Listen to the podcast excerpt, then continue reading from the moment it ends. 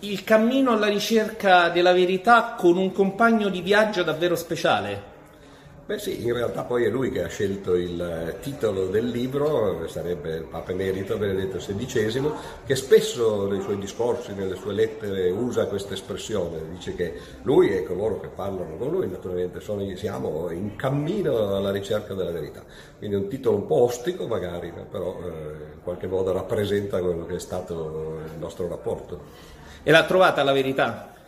Verità. Eh, gli ho detto una volta in un'udienza che è interessante perché se uno prende la verità, sono otto lettere, se uno le anagramma, eh, uno dei modi di anagrammare la verità è rivelata e quello naturalmente corrisponde al modo in cui eh, la, la, vede un papa. E l'altra invece, un altro anagramma è relativa e, quello invece corrisponde appunto alla, a quello che tra l'altro era il relativismo che Ratzinger da Papa in un certo senso e anche da Cardinale del Santo Uffizio eh, certo senso combatteva. Poi non ho aggiunto il fatto che ci sono anche altri anagrammi che sono per esempio evitarla e vietarla, ma quello sarebbe stato andare troppo in là.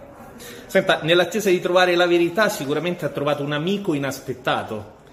Beh, amico naturalmente forse è una parola grossa perché eh, cioè, mi piacerebbe che fosse così, ma eh, bisogna tenere un po' il senso delle proporzioni, però certamente appunto come si diceva un compagno quasi no, di, di, di, cammino. Eh, io tra l'altro poi ho fatto il cammino di Santiago molti anni fa, eh, c'è un po' questa idea no, che uno cammina tutti insieme, eh, probabilmente ciascuno le, con le sue motivazioni, per, eh, con i suoi pensieri, no?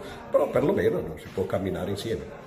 Senta, non le chiederò se leggendo il libro si troverà la verità, ma perché vale la pena leggere questo suo colloquio con eh, il Papa Emerito? Ma non so se immodestamente, però eh, poiché qualcuno mi ha chiesto queste cose, eh, non so se sia il contenuto quello che può essere interessante, ma eh, perlomeno l'idea che due persone così diverse, come possono essere un papa e, e un ateo, no?